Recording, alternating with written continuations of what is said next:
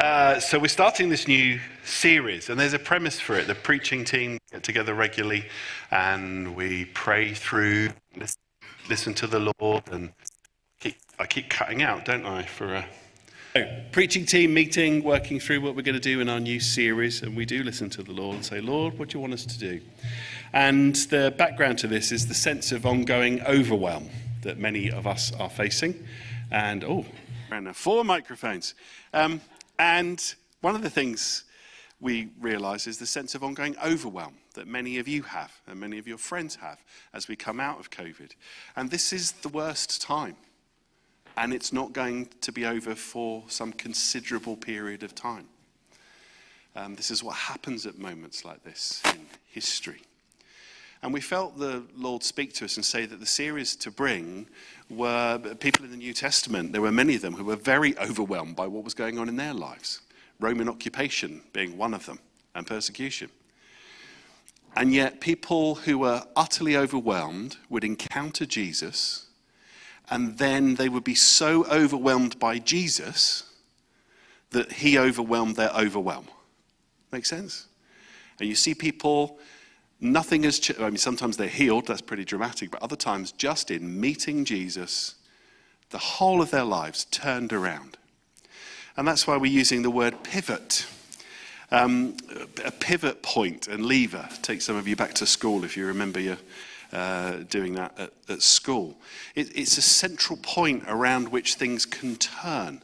So it's the science of a lever and a fulcrum.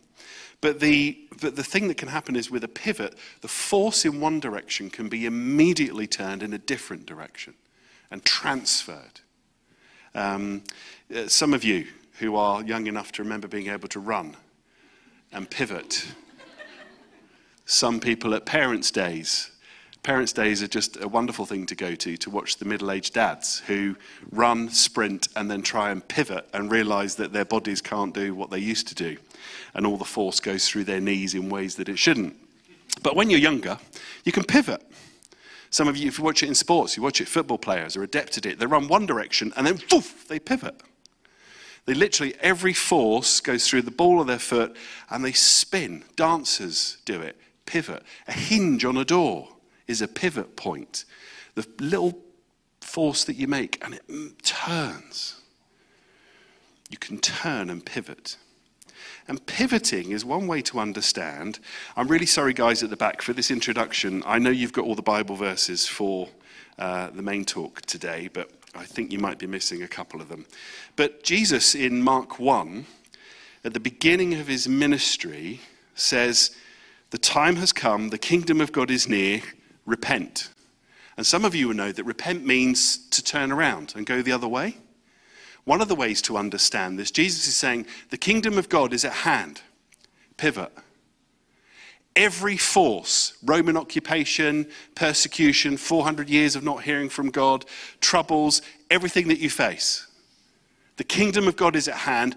All those forces that you feel of overwhelm, the kingdom of God is at hand, and let God pivot and take all those forces and move them the other way towards God, towards the kingdom.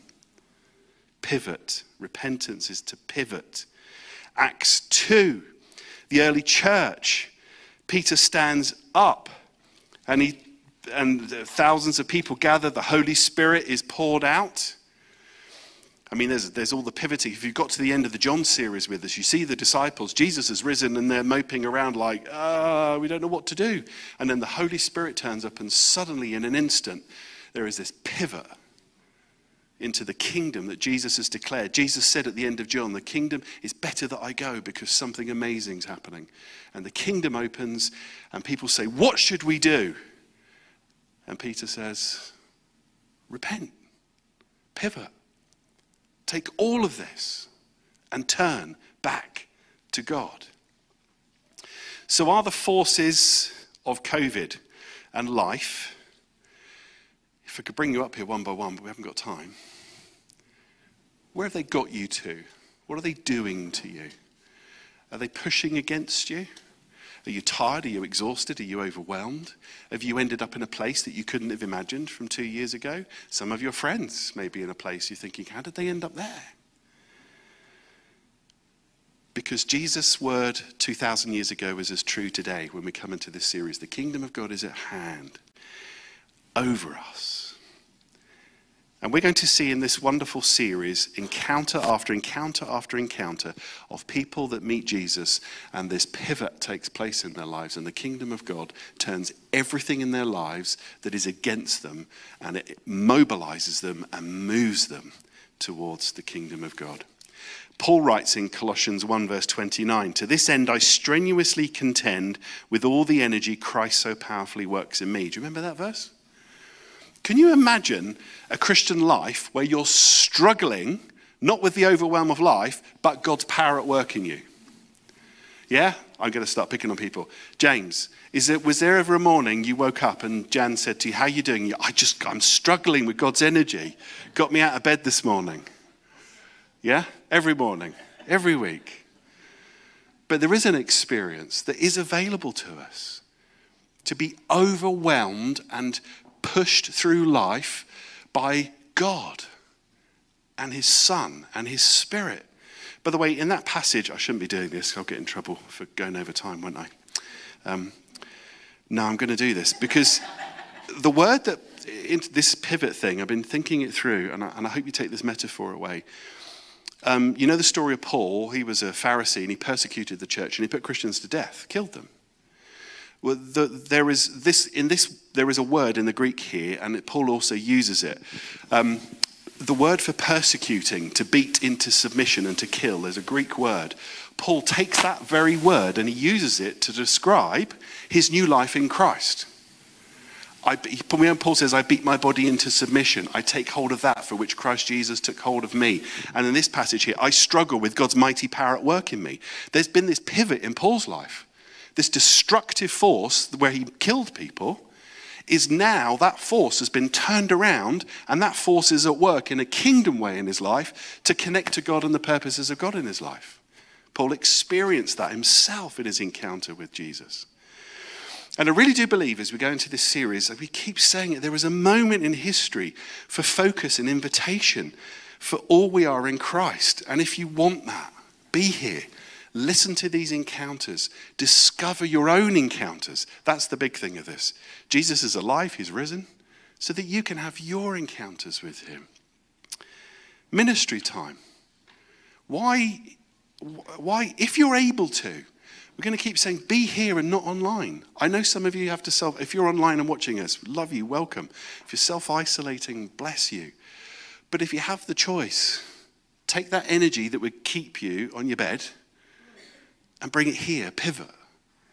One of the reasons we lay hands on one another here is think of pivot. You take the energy of God's work in other people and they lay hands on you.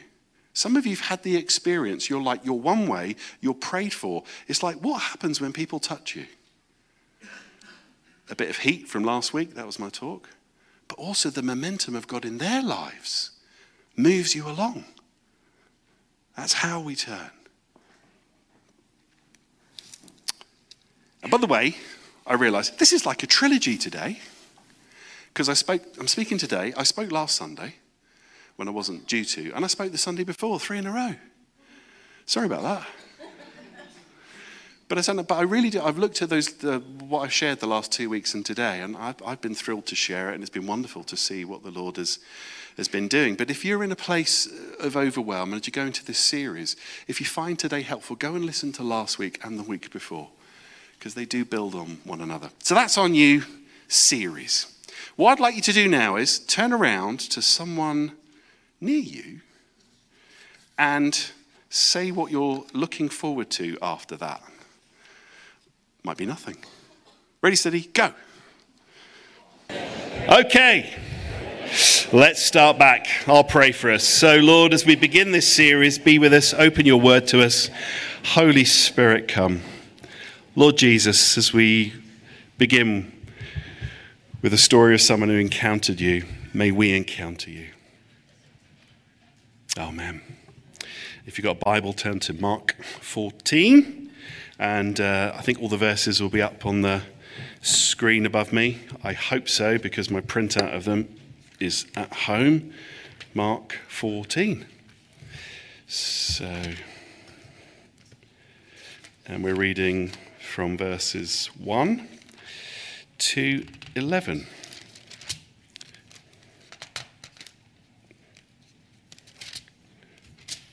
Sorry about this. Right. now, the Passover and the festival of unleavened bread were only two days away, and the chief priests and the teachers of the law were scheming to arrest Jesus secretly and kill him. But not during the festival, they said, or these people may riot. While he was in Bethany, reclining at the table in the home of Simon the leper, a woman came with an alabaster jar of very expensive perfume made of pure nard, and she broke the jar and poured the perfume on his head. Some of those present were saying indignantly to one another, Why this waste of perfume? It could have been sold for more than a year's wages and the money given to the poor. And they rebuked her harshly. Leave her alone, said Jesus. Why are you bothering her? She's done a beautiful thing to me. The poor you will always have with you, and you can help them any time you want, but you will not always have me.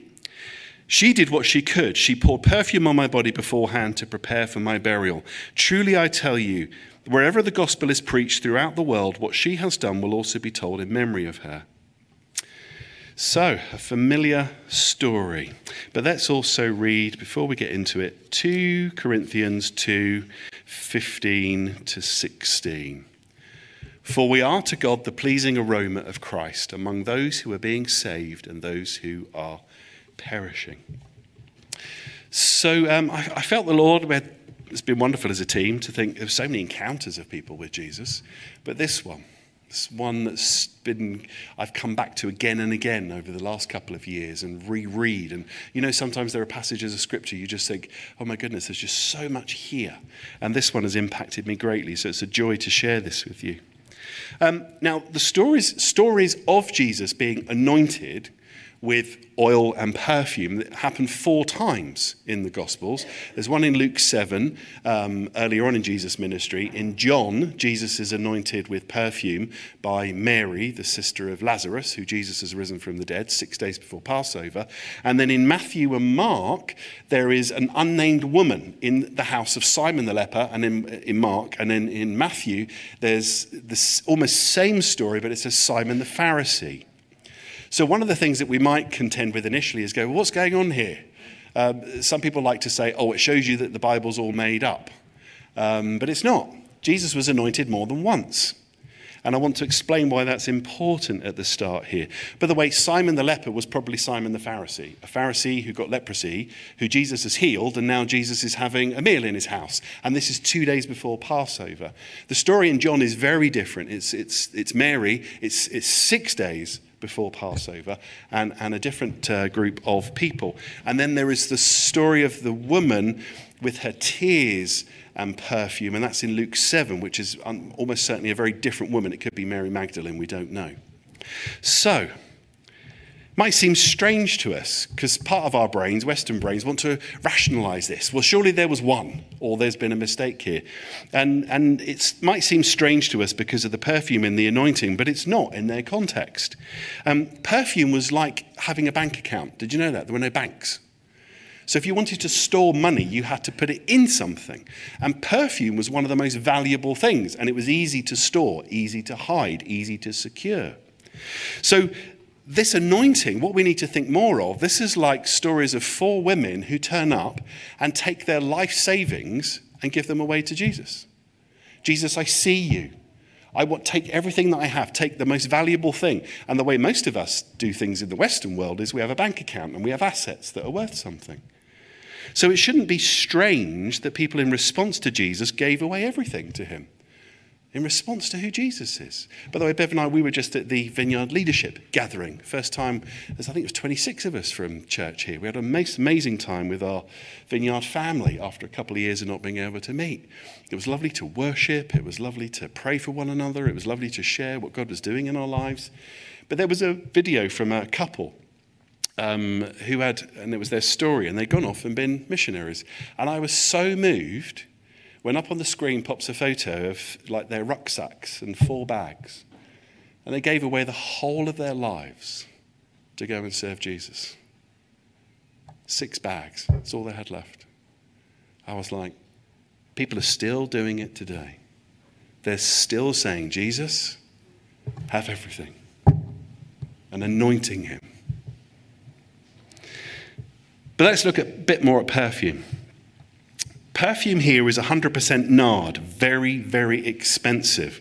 Um, perfume itself is expensive. As you learn out, learn. Takes a, well, took me a longer while to learn. You have to be sensitive in these day and age. Some of you men might wear perfume, but I generally don't. But I remember, why is that one expensive and that one not? Because one has more perfume in it than the other. Perfume's expensive. What they do is they put lots of other stuff in it to dilute it. Um, and uh, most perfume is 1% perfume. Did you know that? 99% of what's in it is not the perfume. It's other things to get the perfume to you. And this is important. I want to mention this here because we're going to come to it at, at the end. Um, uh, some of you might know with perfumes, they call them notes, the smell of a perfume. There's the high notes, the heart notes, and the body notes the alcohol and stuff in a perfume, the high notes, is where apparently when you first put on perfume, it's the first thing that hits your smell. It's the cheap bit, but the bit to go that hits you.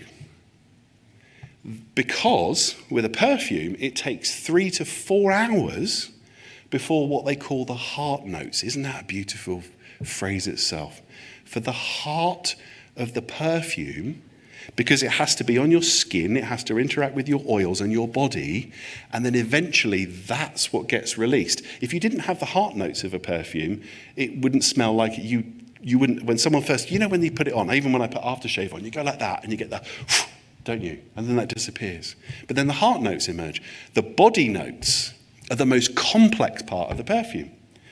They're the richest part, the most, but they take up to eight hours to emerge as a smell in combination with you. Fascinating. I'm going to come back to that.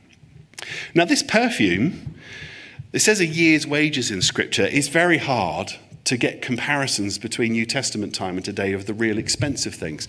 Some estimates are this would have been worth about £100,000, this perfume. But again, £100,000 in their terms then would have been your whole, you could have bought you a house and a whole life. There was not many other things to spend your money on. So, really, what this woman is doing, and she is probably the daughter of Simon the Pharisee, Simon the leper, who, because of his leprosy, before Jesus has healed him, is like, I'm going to be dying, and he has to leave because he's got leprosy. And this is her inheritance. This is what she has in order to get married and be economically stable and survive and live. That's what this represents to her. And that's what she pulls the lid off and pours over Jesus. Um, in worship, but this is her extravagant worship, isn't it? We see people in the story immediately go, What a waste! What a waste of perfume. Couldn't she just have put a little bit and done what most people do and poured it on Jesus, wouldn't that have been enough? I wonder what her father was thinking. Simon the leper. Man, that was all the money I gave you. I think Simon the leper has had his own encounter with Jesus and is like, yeah, girl, give it away. yes. He's met Jesus. Like father like daughter. And, and you know what? What we value, I say this often our spouses, our kids, our hobbies, our sports, our holidays, we pour out our lives to. If you total up, if you've got disposable income and all the things that you spend it on, in some ways it's an extra- extravagant waste, isn't it? Have any of you got friends who do like hobbies and sports and holidays and you think, what a waste of money? I wouldn't do that. But we do that, don't we? Because they're important to us. We pour ourselves out. We anoint, literally, what we love. It's human nature. And here is this amazing story of someone who gives everything. There is no going back She can't put this perfume back in the bottle. It's gone. This asset's gone, non recoverable. She has opened up her life to risk for her future by giving it away. I mean, can you imagine if she'd, we don't know what happened. Can you imagine if she talked to some of her Christian friends beforehand saying, I just, I'm going to, I'm going to do it. I'm going to pour my perfume all over him.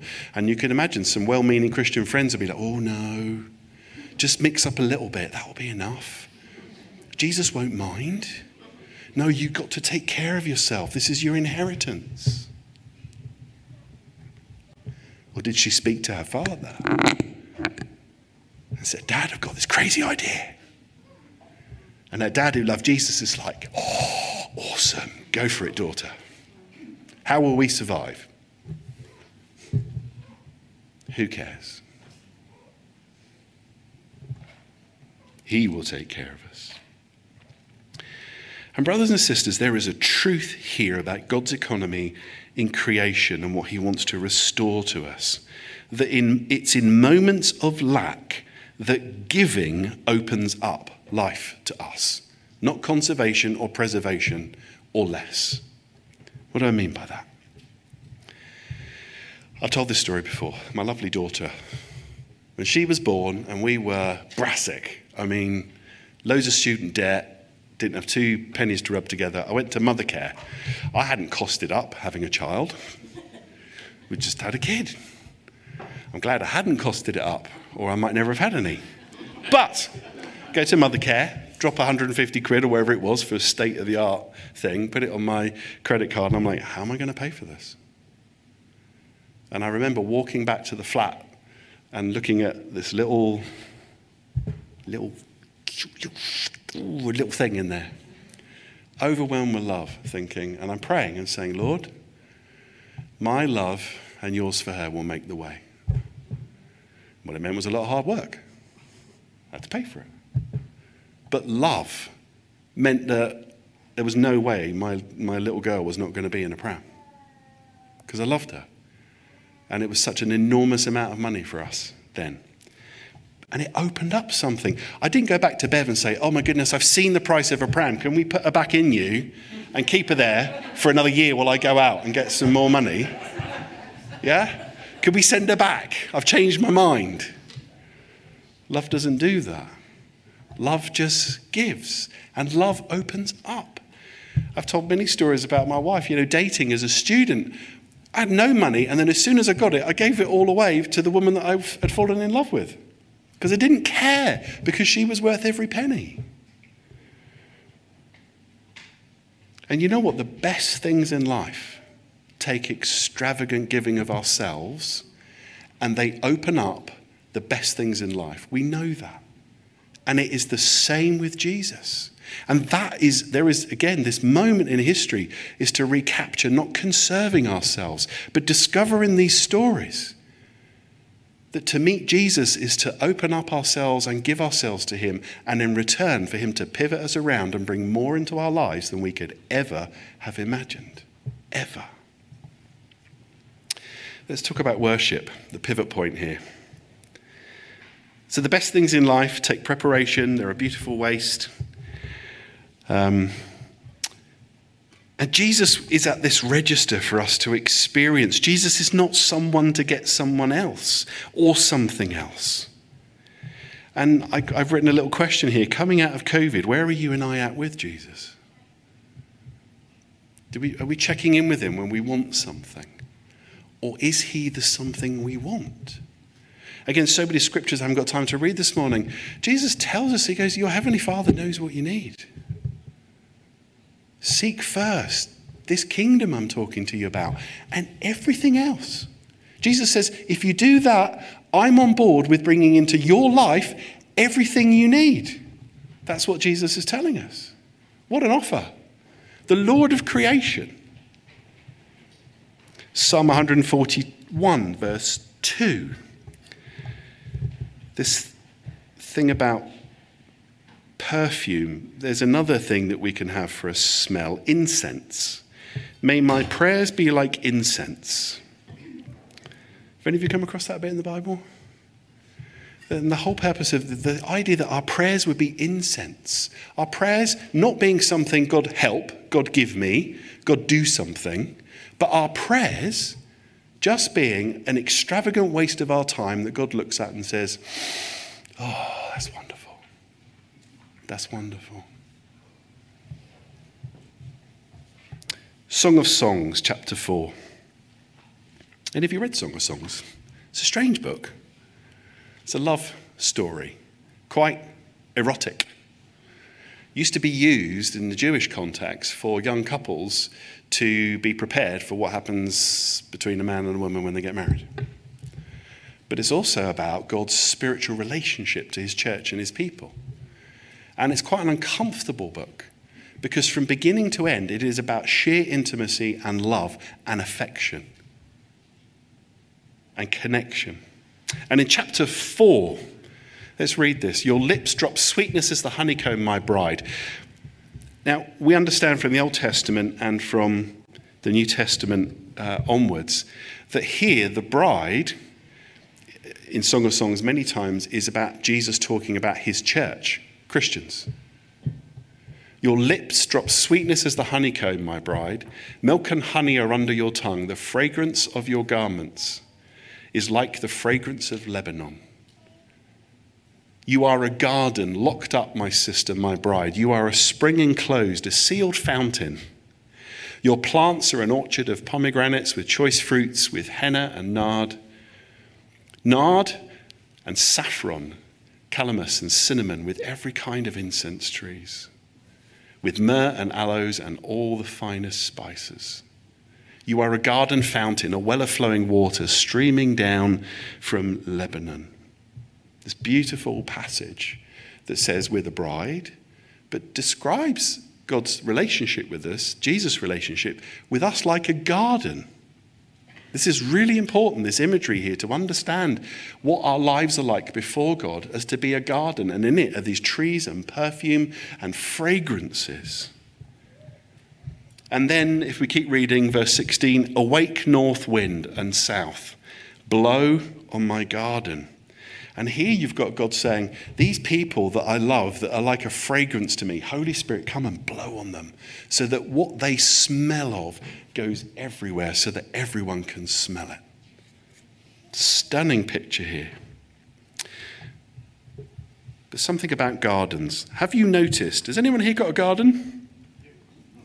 Have any of you noticed that thorns and weeds do not need any attention to grow?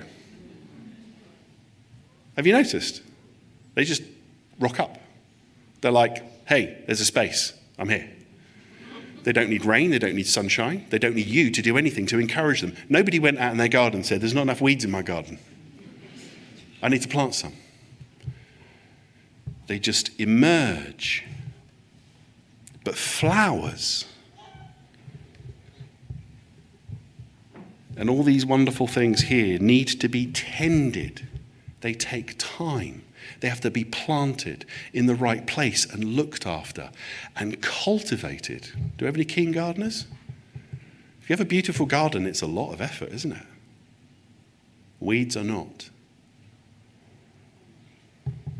Our own souls and the care of what it means to be means we need to be looked after by the gardener. If you know John 20, I think that might be up on the screen here, verses 15 to 16. In John 20, we have uh, Mary, who has gone down to the Garden of Gethsemane. Jesus has risen, and they don't know who he is. And he, Jesus is mistaken for the gardener. Woman, why are you crying? Who are you looking for? Thinking he was the gardener. Commentators think actually she doesn't just mistake him for a gardener. Actually, Jesus looks like a gardener. And who was the first gardener in the Bible? Adam in the Garden of Eden. Human beings were meant to be in the garden, tending it, cultivating it, working for God's work in the world and His presence. And Jesus rises from the dead and He appears as a gardener. This powerful imagery about our souls and the core of who we are. And lastly, just to talk about this, is to mention in Matthew 13. I won't read them, but do you remember the par- that Jesus has the parable of the sower and the parable of the weeds? Jesus talks about this himself. And he basically says, Have you noticed? Because if you haven't, you will. What happens in your friends' lives and your life is that I start to work in people's lives, but then weeds just grow and choke everything. Jesus says, actually, the enemy sows them. Satan goes around. You want to know where the weeds come from in your life? He goes around and he sprinkles weeds everywhere. And Jesus talks about how the things, the weeds and the thorns of life come along and they choke and kill what Jesus has been trying to tend in our lives. So, what's growing in your life? And is Jesus tending it? Being poured out. I talked about how we often tend to conserve, don't we? Hold back thinking that you know that will somehow release things in our life. Think about your life or sometimes it's easier to think of friends. I, I could name you after 25 years of being a pastor an enormous number of people who were christians who said do you know what? I just need to take a break from sundays small group serving anything because I'm, I'm life is overwhelming me and I could put them up here on the screen and say, and they're not even Christians anymore. Think about last week's talk. And by the way, I'm not talking about the triteness of just being on a rota. I'm talking about what happens, the lie of the weeds in life and the entropy of life that says, if I just cut this out, suddenly I'll be freed up to have a pivot in my life. There is no pivot by cutting and cutting and cutting and cutting all that happens is we open the door to more and more entropy and disintegration into our lives. It doesn't work. The only thing that we know that causes us to pivot is to find something bigger than what's taking life away from us and to invest in it. And it brings us alive. A kid, suddenly full of life. And the Lord of creation invites us to follow him and be poured out with him. Romans 12, verses 1 to 2. I think that's going to be up here on the screen. Therefore, I urge you, brothers and sisters, in view of God's mercy, offer your bodies as a living sacrifice, holy and pleasing to God. This is your true and proper worship. Do not conform to the pattern of this world, but be transformed Again, another passage here about another way to read this about energy and life and transformation. Uh, and Paul says, Don't do what everybody else does, or you'll get what everybody else gets. Do what these people who met Jesus did, then you'll get what they got.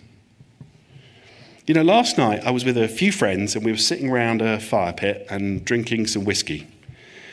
And we started telling stories about what God was doing in our lives. Um, before that, I was, I've been so tired. I've had a long week, and I was like, oh, I'd really rather watch Picard on Amazon Prime. I had one of those moments. And Bev helped me set up the chairs and candles and the fire. And, but for you guys who were there, I'd never told you that. I'm so glad I didn't bail. I'm so glad that we drank whiskey and talked about what Jesus was doing because by the time I went to bed, and Bev said, How was it? I went, Oh, that was like the best that life ever gets. I went from exhausted to exhilarated. I went from enervated to, I just want to go and pray for someone. I want to do something for Jesus. Let's finish with aroma. Do you remember the top notes, the heart notes, and the bass notes? Here's a question How much of your Christian experience is just top notes? A one off 15 minute, oh, that was exciting. And then it goes. Because we don't let the perfume stay in contact with us and for the real smell to emerge. What about the heart notes? They take three to four hours. The bass notes, five to eight hours. When Jesus is anointed, again, we can't recreate this. I'd love to recreate this, but I haven't got £100,000 worth of nard to pour on someone. But it would be an interesting experiment. But looking online, what it means is that when this woman pours the perfume on Jesus, there would have been no top notes, no alcohol, no immediate rush of a smell of perfume at all. None of that there. In fact, probably wouldn't have smelt very much at all. Because the smell of the perfume needed to stay in contact with Jesus' skin long enough for it to emerge. It would be strange, wouldn't it? Perfume that doesn't smell like perfume. And this perfume was on Jesus. Jesus was a real person, his body.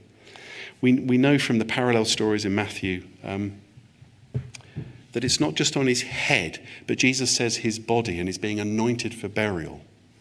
A very common thing to do in the ancient Near East was to take pure perfume, the most expensive, and put it on the body of people. One, because as the body started to decay and people would visit the body for a while, the perfume would emerge as the body was decaying and it would cover the smell of decay. People knew how perfume worked. So Jesus is covered from head to toe. I was trying to think of an analogy for this. Have any of you ever chopped up garlic and then gone, you know, makes your fingers, the garlic oil, and it stays in your skin for a long time, doesn't it? Unless you do something to get rid of it. Perfume, like this, in this intensity, on your skin, if left, would stay with you for weeks and you would stink of it. Stay with me here. Jesus has been anointed two days before going to Passover. We know in the Passover story that Jesus' feet were not washed. Do you know in that story? What happened to the other people's feet in the story? Who washed them? His feet were never washed. Jesus is there two days later, completely covered in this nard, this perfume. Couldn't wash it off. And some commentators say that what is likely to have happened that when Christ was on the cross and all the fluids that were coming out of his body would have activated that perfume. And one of the last senses when you're dying to go are your smell. And Christ would have smelt this anointing oil on him to the very end. But the most amazing thing, when you now read that passage in 2 Corinthians, it says, We are the aroma of Christ. We are his perfume. He wants to carry us into life and eternity, his signature scent. Let's have the worship team back. Let's stand. Let's all stand. Thank you, Jesus.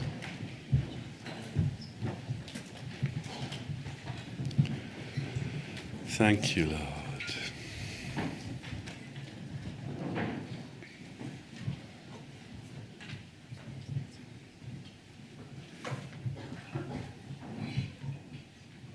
Jesus.